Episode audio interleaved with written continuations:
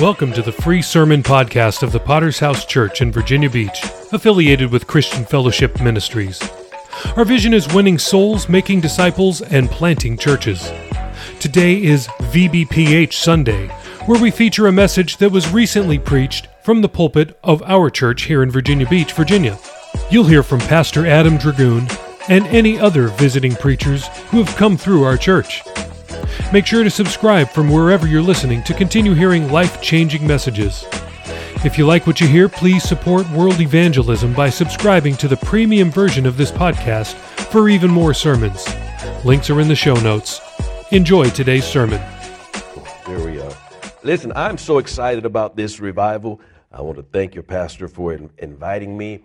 I know, I know beyond the shadow of a doubt, God's going to do some amazing things in your life and in this church this weekend because every time I go somewhere and there's such opposition like never before, I know when the enemy tries to rear his ugly head, that's because God's got something great for you.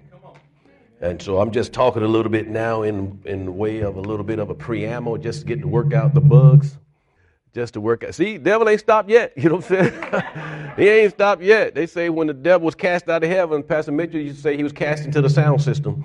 And so, and uh, so we're going to have a great time. If you want to put your finger on Ezekiel 37, go ahead and do that. Ezekiel 37. You know, I, I, I'm so excited about this revival and all, and all that God's going to, going to do. I just finished revival in Gainesville last week and seven seven new people were added to the church. Okay, now notice I didn't say they had seven visitors. I said seven new people were added to the church. These people came on the first night and kept coming every other night afterwards. And they were looking forward to, they're using terms like outreach and fellowship by the time we're done with the by the term by the time we're done with the revival. And so uh, we had a tremendous time down there in Gainesville. Before that, I was in Davenport, Iowa. And in uh, Davenport, Iowa, God just did what God wants to do. I'm going to show you a picture later on this week. You'll see a lot of pictures this week. And uh, I'm going to show you a picture later on this week of what God did in Davenport, Iowa. You know, we started with six people, we ended with 46 people. Did y'all hear what I said? And, and when I show you this picture, y'all, y'all are going to be amazed. So you, so you got to come this week. You know, I'm so excited about this revival that I made up my mind. I'm not going to miss a single service.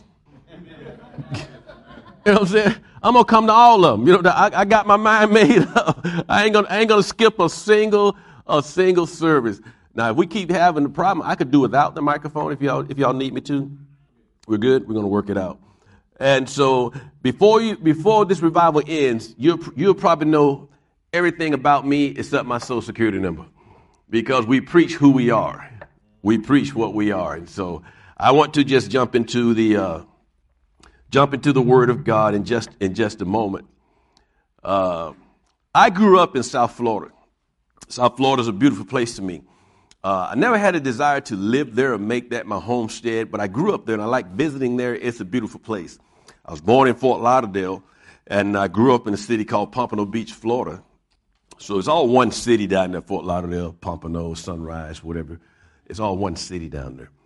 But when I grew up, I come from a big family.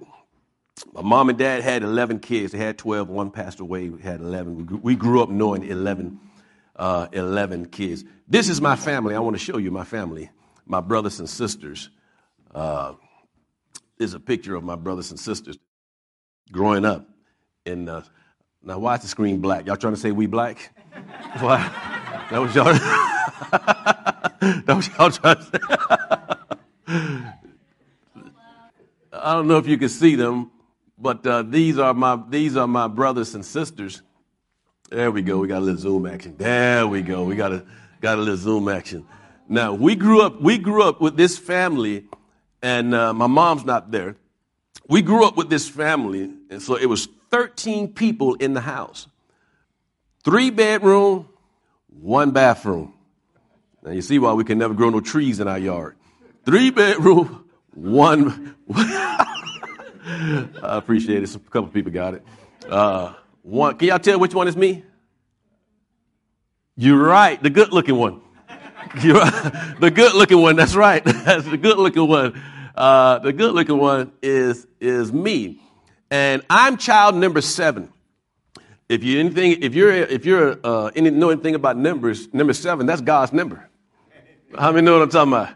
I'm God's child. Number seven. I'm number seven. I am too, Pastor. Well, all right. That's what I'm talking about. I almost want to run down there and give you a high five. Give me, give me a high five. How about number seven? Number seven, high five. Anybody else number seven? Anybody that's the only child? Only child? Mom and dad say, don't do that again, huh? okay. hey, listen, if you can't laugh in church, what can you laugh, huh? We gonna. We're just kidding, brother. You know, I know, I know it's a love offering coming. Don't, don't seek vengeance against me, okay?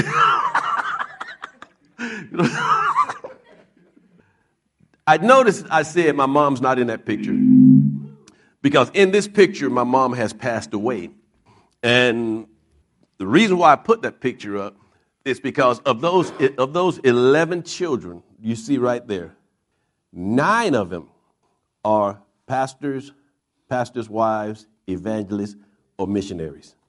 Nine, nine of them are pastors, pastors' wives, evangelists, or missionary.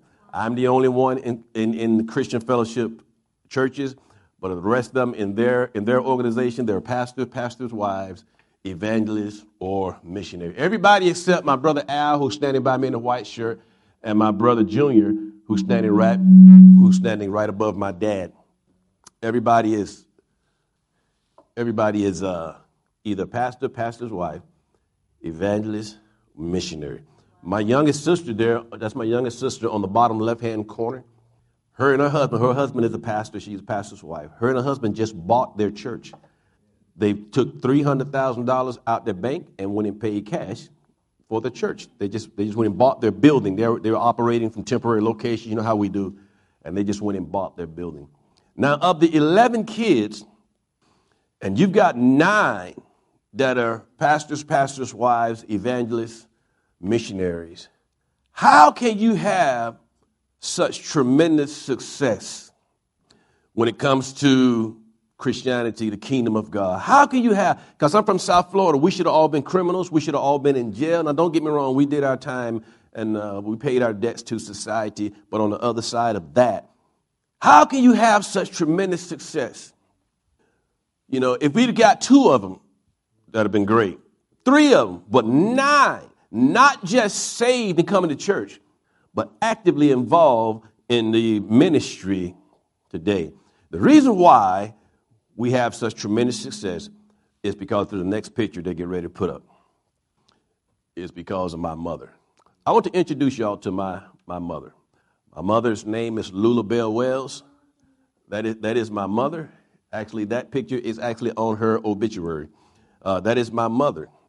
She died in 2004, just as I'm assuming the pastorate of the, of the uh, Potter's House in Temple, Texas.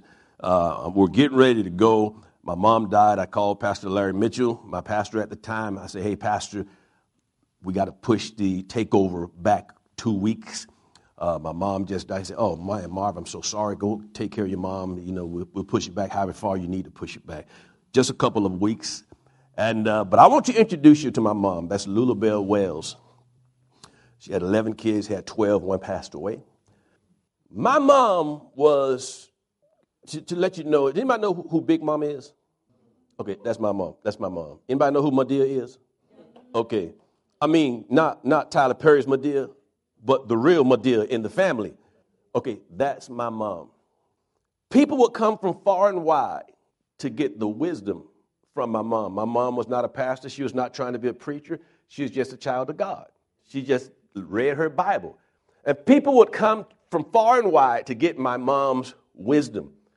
When my mom died in 2004, there are over 2,000 people at her funeral. Now, I'm not making that up. I, I normally would call my sister during this sermon at this point juncture, and she verified over the phone, live. She said, yeah, there's over 2,000 people there at my mom's, at my mom's funeral. I've been to funerals lucky if anybody showed up. You know what I'm saying? I look, I've been to funerals that, you know, as a pastor, people ask, will you come do? Yeah, I go say some words. And they ask, well, where's everybody else at? They say, you it, start speaking. I said, okay, all right. uh, but over 2,000 people, and many people who came testified. You know, you have the wake the day before, or, or before that, you have the wake, and then because everybody can't speak at the funeral, so people speak at the wake. And people would get up and testify that the reason why they're saved, the reason why they're still saved, the reason why they're married, the reason why they're still married, the reason why they're clothing in their right mind, the reason why they stop drugs or alcohol or stop running the streets, if you know what I mean. And the reason why they stopped all that is because of the words my mom would speak. The words my mom would speak. My mom would see hope in anybody. You could see somebody stumbling down the street and you call an old oh, drunk, you know, stay hot Charlie, these old, old. My mama say, God could use that person. That's why I hope he don't use them in our church, but I don't care. but she say, God could use that person. God can save that person. God can change that person. And she'd always speak a positive word. And the proof is in the pudding that when we laid her in the ground that day, over 2,000 people came to my mom came to my mom's funeral. I want to preach a sermon. I want to challenge you and I want to change you. And I want to challenge you about the words that you speak. I want to preach a sermon called Hear the Word of the Lord. Hear the Word of the Lord. Let's begin at verse 1. The Bible says, The hand of the Lord came upon me and brought me out in the spirit of the Lord. Now, I need to stop right there because a lot of times we'll read the Bible and we won't fully grasp what's going on. We won't fully grasp what is happening. And we'll read it and we'll just go by and we'll skip it. But basically, what, what uh, Ezekiel is saying, that in the beginning of chapter 37, I was minding my own business. And all of a sudden, the hand of the Lord came upon me. And it left my body there. And it carried me out in the spirit. So Ezekiel is having an out of body experience. He's still there, his body is still there. But God reached in and took him out of his body. So now, with that in mind, start again at verse 1 the hand of the Lord came upon me and brought me out in the spirit of the Lord and sat me down in the midst of the valley, and it was full of bones. Then he caused me to pass by them all around, and behold, there were very many in the open valley, and indeed they were very dry. This is an indication of how many people were there and how long they were there. It takes a long time for skeletal remains to become very dry, dried out, brittle. And they were very dry. So he said to me, Son of man, can these bones live? And I answered, Oh Lord God, I don't know. You God, what you asking me for? You know what I'm saying? I don't know. I do not know. But he just spiritualized it. And he says, O Lord God, thou knowest. Again, he said to me, prophesy to these bones. Now, don't over spiritualize this. He's in the middle of a graveyard. He, he's, in the, he's, he's surrounded by dry bones. And God telling this man, I want you to start prophesying. What would you do if God took you out to the graveyard and say, start preaching? You, know, you feel me now? What would you do? If God put you in an impossible situation and said, speak life, speak hope. God, they're dead. I was invited to come pray, to come pray for a person in the hospital. And this is the phone call I got. Hey, Marvin, yes, um, we're up here at the hospital. Could you come up here? I need you to pray for my mother in law, my wife's mom. I said, man, I'm on my way, man. I put my stuff on real quick. I'm about three miles from the hospital. I get down to the hospital and, and I get in the room where they're at. And I said, hey, uh, uh, she's dead. They said, we know. She was dead when we called you. Okay, what do you want me to do? Pray. Okay, yeah, okay. Pr- pray. Okay. pray. What would you do if God put you in an impossible situation? Like he just did for Ezekiel. Prophesy to these bones and say to them, O dry bones, hear the word of the Lord. Thus says the Lord, surely I will cause breath to enter into you, and you shall live. I will put sinews on you and bring flesh upon you and cover you with skin and put breath in you, and you shall live. Then you shall know that I am the Lord. He didn't know what to say. God just told him what to say. He ain't said nothing yet. God just told him what to say. So I prophesied as I was commanded. And as I prophesied, there was a noise. See, it wasn't no noise when God said it. The noise came when he said it. So it don't matter what the word of God say. We know what the word of God say, but what do you say? I know it's written. It's been written for thousands of years. But what do you say? See, it's not enough just to have the word of God here. You got to start seeing and believing and prophesying. What do you say? Indeed, as I looked, the sinews and the flesh came upon them, and the skin covered them, but there was no breath in them. So he said to me, Prophesy to the breath, Son of Man. Thus says the Lord, Come from the four winds, O breath, and breathe upon these slain that they may live. So I prophesied as he commanded me, and breath came into them, and they lived and stood upon their feet, an exceeding great army. I want to consider, first of all, nothing is impossible with God. And we believe that nothing is impossible with God until we get in an impossible situation. Then we begin to change our philosophy, our theology begins to change quite a bit. You know, when we're here and we don't need nothing and there's no pressing need, you know, we, we believe that there's nothing impossible with God. But then when we find ourselves in the impossible situation, we begin to back down. God is challenging you and I this morning not to back down. In our text, Ezekiel is in bondage. They are in what is called the Babylonian captivity. There are two famous captivities in the Old Testament. One is the Egyptian captivity, and the second one is the Babylonian captivity. There are other Bible characters in this Babylonian captivity along with Ezekiel. He is not there by himself. Daniel is in this same captivity. Shadrach, Meshach, and Abednego is in the same captivity. Isaiah and Jeremiah are in the same captivity. You know, many times we feel better about our bondage if we could point to two or three other people that are doing just as bad as we are. Well, I know I, I ain't doing too good, but Ralph ain't doing good either. Mary and them ain't doing good, and I hope Ralph and Mary are not here this morning. But we feel better about our bondage. It doesn't change our bondage, but we just change our mind because we can point to two or, uh, two or three other people who are just as bad off as we are. But Ezekiel shows us something, and I believe God wants us to hear something this morning that even though Ezekiel is in bondage, even though he's in captivity, the Bible says that the hand of the Lord came upon him. So you could not be doing your best this morning and still have the hand of God upon you. You could not have the, all the bills paid and, and not have all the answers for tomorrow and not know how the situation is going to work out. And you can still have the hand of God upon you. But the psalmist gives us a behind the scene look at what is actually taking place while they're in bondage. It's like people who are in jail. You know, you ever notice when they get out, there was always the baddest one there?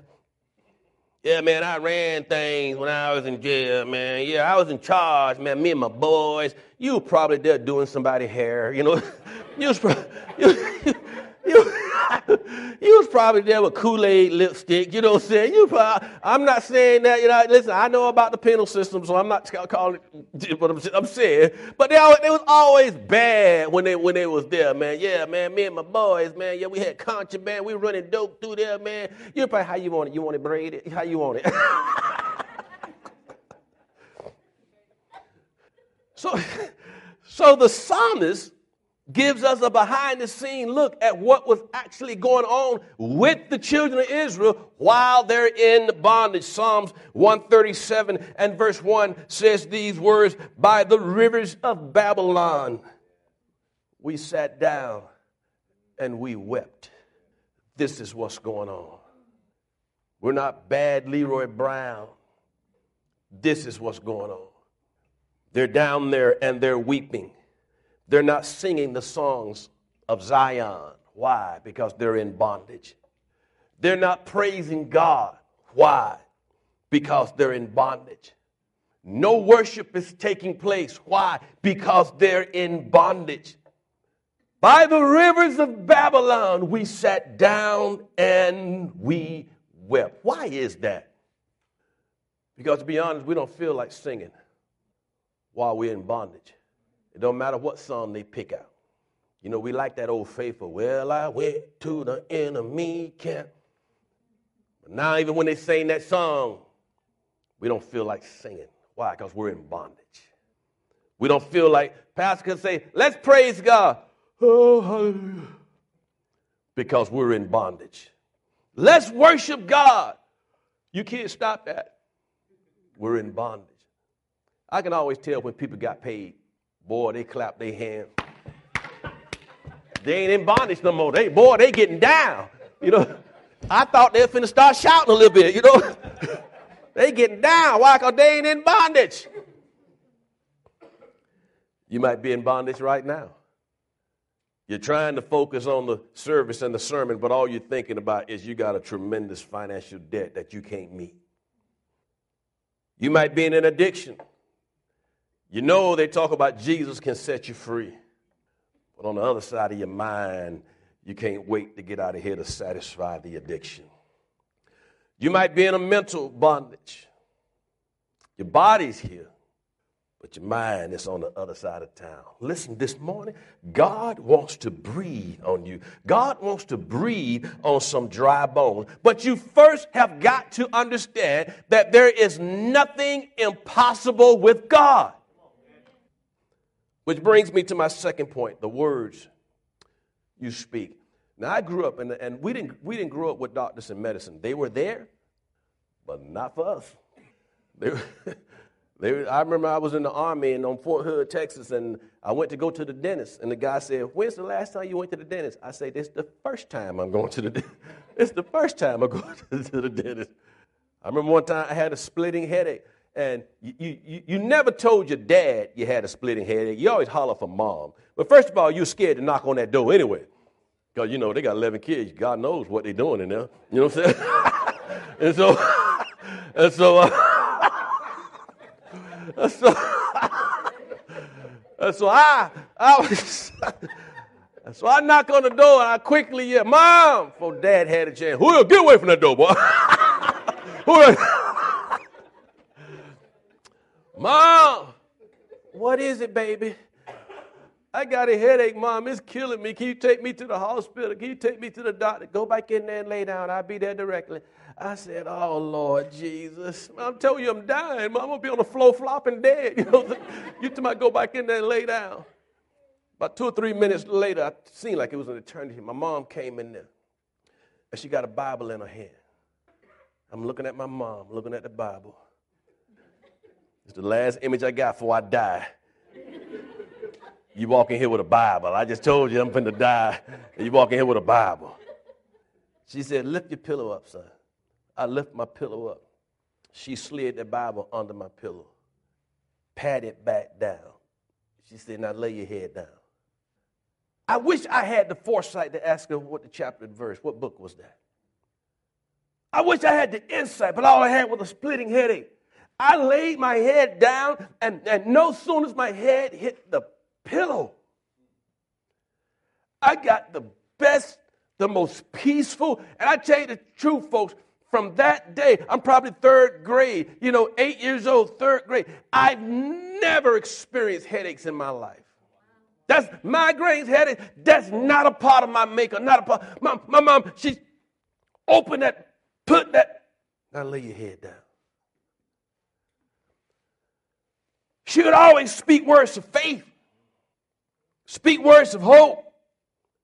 God told Ezekiel, prophesy to these bones. Oh, wait a minute now. We got a problem here. What's the problem? That you got to tell the prophet to prophesy. Why you got to tell the prophet to prophesy? Anytime you got to tell the Christian to be a Christian, you got a problem. Anytime you got to tell a Christian to do things that Christians should already be doing, you got a problem. Everybody say I'm a Christian, but they ain't doing the things Christians should be doing. Well, we got a problem.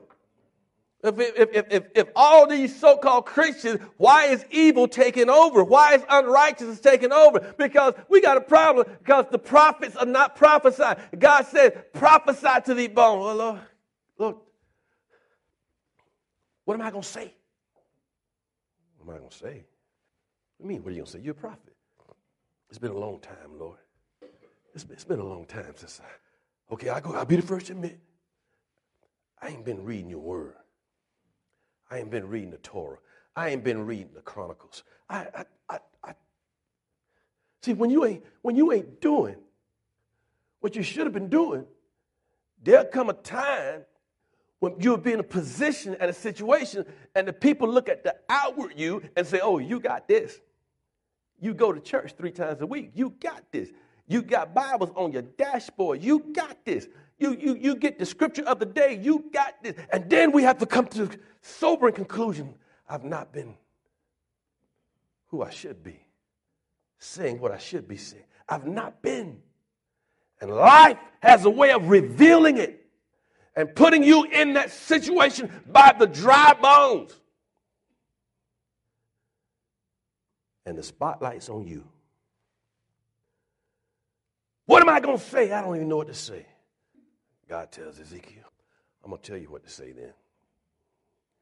We can come back to you because we still got some bones that need to live. I'm going to tell you what to say. See, we got to get back to saying what God says. What, what does God say about your situation? What does God say? Well, I'm barren. I don't have any physical kids. I don't have any spiritual kids. We go on outreach, and it's a weight loss program for me. I just walk up and down the street. Nobody gets saved. I just walk, and, I, and I'm barren. Well, the Bible says in Isaiah 54, you got to start saying what God says. Verse 1 Sing, O barren. I don't feel like singing. Sing!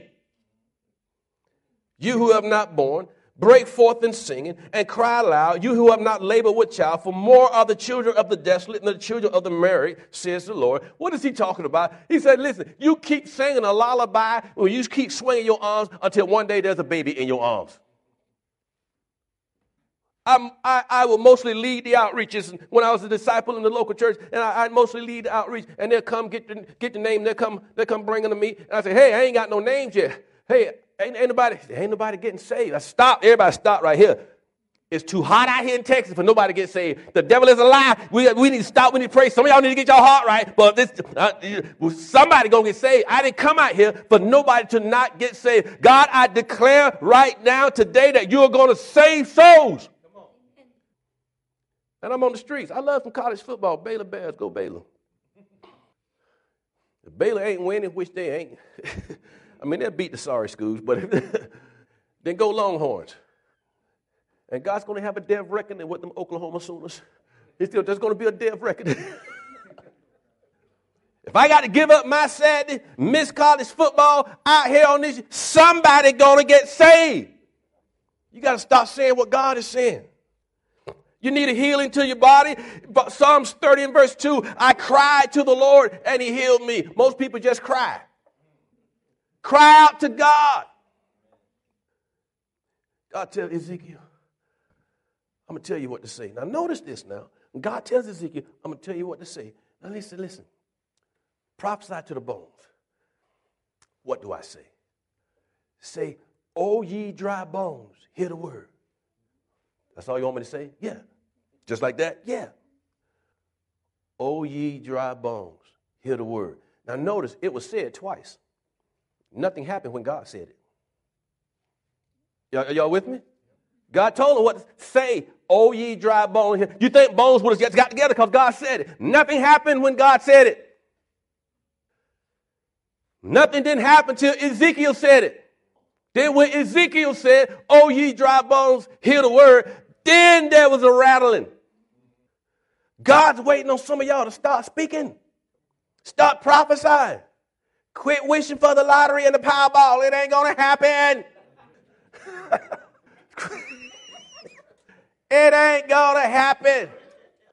Pass by the bingo hall thinking, man, you know, I used to be pretty lucky on that bingo. You know, it ain't going to happen.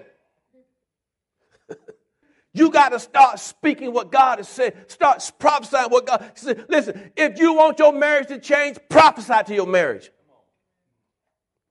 I prophesied to my marriage, my wife changed completely. Completely. Totally.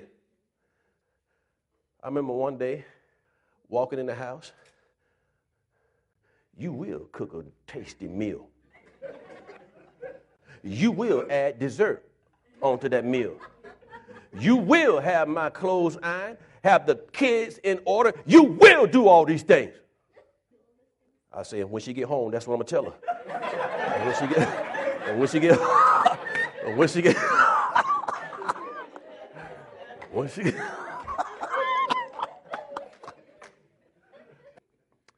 I prophesied over my home. I prophesied peace. I prophesied love. I prophesied joy. I speak over my home. Uh, people come in my house and say something different about your house. Uh, what, what's different? The rent paid? Well, I mean, uh, I mean, uh, I mean, uh, I speak, I speak over my. they say I could just go to sleep in your house. I say no, you can't. you got to go home. What's different about your house? I said we play Christian music. We read the Bible. You see that room right there? My wife and I, at old dark 30, we go in that room and we pray before I go off and do anything else. We go in that room and we pray together. We speak words. We pray for our marriage, our children, our grandchildren, our church, our fellowship, our pastor. See, before I know we got morning prayer and we got other obligations, but before we do we go in that room right there. And we pray. I speak words. Isaiah, rather, Ezekiel began to speak words. You know, you speak words and you start feeling pretty happy, especially when you see God move. You see God, man, I prayed for that job and I got the job. You're like, Pastor, can I testify? I prayed for the car and I got the car. I didn't know my credit was that good. How good was it? Good enough to get the car? Mind your business. Ezekiel began to say, Oh, ye dry bones, hear the word. And the Bible says, suddenly there was a rattling and in the New Wells translation, go back and read it sometime. In the New Wells translation, it say the toe bone connected to the ankle bone, and the ankle bone connected to the foot bone, and the foot bone connected to the knee bone, and the knee bone connected to the hip bone, and the hip bone connected to the backbone, and the backbone connected to the shoulder bone, and the shoulder bone connected to the neck bones. And now he feeling pretty good. Why? Because he just began to speak some words. He began to get back to what he used to be doing. My kids, I wish, I wish I could tell you my kids grew up in the church and they loved God. They was in ministry. They served God their whole entire life. My kids went, ran, we call it run, they went amok. Well, what did you do to get them back? We began to speak words. Begin to bind spirits of rebellion and disobedience and unrighteousness. God, make the cigarettes taste nasty in the mouth. God, make the make the alcohol, God, turn their stomach inside out, Lord God. I know it's gonna do it anyway, but make it make it make it severe, God. God, God, God, and my son, God, Mom, what what you want, son? Uh, I stopped smoking. You mean you ran out of your last cigarette in between going by some? No it tasted nasty in my mouth. That's what we was praying. Make it taste nasty in the mouth. And if you're watching this or listening to me and you smoke cigarettes right now, God, make it taste nasty in their mouth. Don't say that. God, make it taste nasty. I want to close because right now we got a, a spirit that's outside the body. God's telling Ezekiel. Ezekiel, I see what's going on down there in Babylon. The prophets are not prophesying. The people of God are not being the people of God. You don't even know what to preach and what to pray.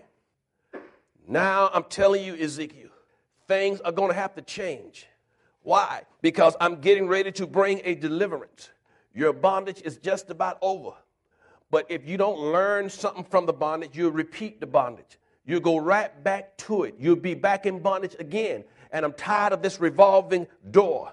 Listen, I see y'all down by the rivers of Babylon and I see y'all weeping and, and you're not praising and you're not worshiping and you're not giving and you're not giving it your all. I'm sick and tired of y'all. Now, y'all got to get back down there. And when you get back down there, I want you to change the words you speak. And when you get back to your school and get back to your job and get back to your neighborhood and get back to where you're going, I want you to change the words you speak. I want you to stop speaking that doubt, stop all that weeping, stop all that unbelief, and start speaking the word of God. Start speaking, thus says the Lord. Start speaking to dry bones and dry situations and dead situations and say, Oh, ye dry bones, hear the word of the Lord. When you get back, Ezekiel, you better change. Better change.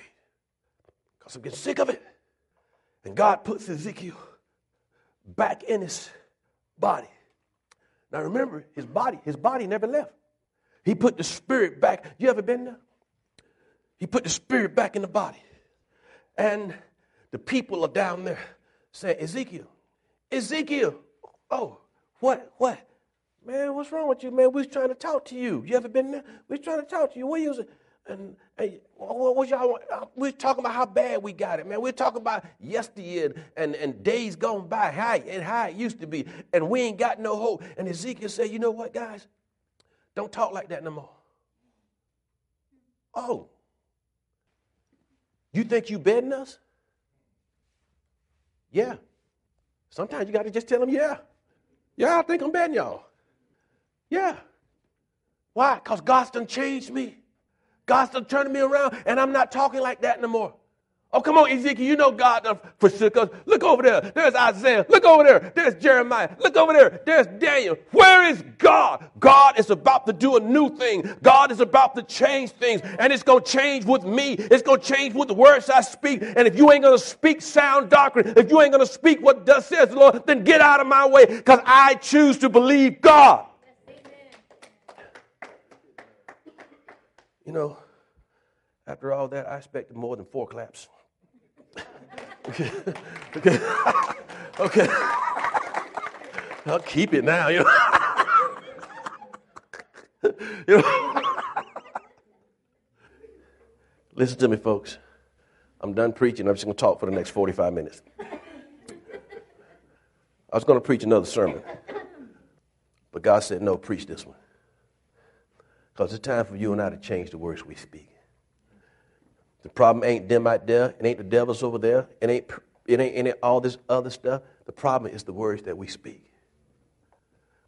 We can be so negative. Somebody, somebody could try to encourage, man, God's going to move. Well, we'll see. What that sound like? Help, help us, wives, help us, husbands out. Help us out. You know, baby, I think God's going to give us breakthrough next week. I heard that before. Help us out. Say, I believe that too. God's going to help us. God's going to turn things around. You and I have got to change the world. I wonder what we could do in Virginia Beach is, is this group, when we parted out these doors, would change the words we speak. And it'll start with one person. And it'll start with one person. And it'll start with another person. And it'll start with, by, by, by the time you know it, Folks be looking at Virginia Beach the house, say, what's going on down there? What's going on? They change the words they speak. Now I want you to listen very closely to what I say. I am not, I'm not, don't, don't, don't get me wrong. I'm, I'm trusting and believing that you're a, you're a more mature not to take this in a negative way. And I want you to listen to what I say. Because there's a man in Texas with 50,000 people. Now, I'm not getting into doctrine or dogma. With 50,000 people in attendance. And we've all, we've, we've all listened and analyzed. We've all tried to cut them at the knees. Are y'all with me? But if you listen to what he speaks, does anybody understand what I'm saying? If you listen to what he speaks, is love, joy, hope, life, forgiveness. I wonder what would happen. Now, I, listen, I am not saying go that we trying to adopt his style. I'm saying we need to change the words we speak. We need to start speaking what thus says the Lord. Are we radical? Yes, we are.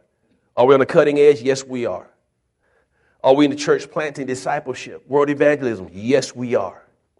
Well, if we are, let's start speaking like it. Let's start speaking like it. What happened if you go home and change the way you speak in your house? Change the way you speak to your husband. Change the way you speak to your wife. Change the way you start speaking what thus says the Lord. Guarantee you gravitate more people to you. I want you to bow your head, every head bowed, every eye closed. No one looking around for just a moment.